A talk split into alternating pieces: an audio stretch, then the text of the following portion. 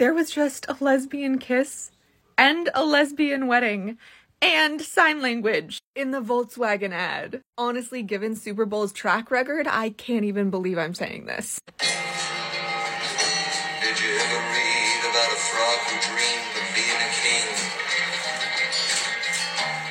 And then became one. Well, except for the names and a few other changes, if you talk about me, the story is the same one.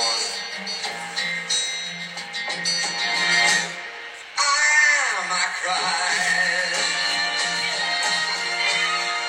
And I have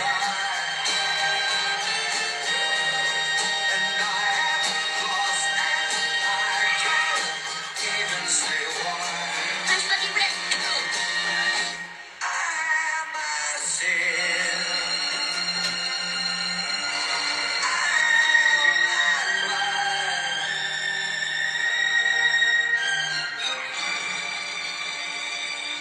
That was very blink and you miss it, so let me slow it down.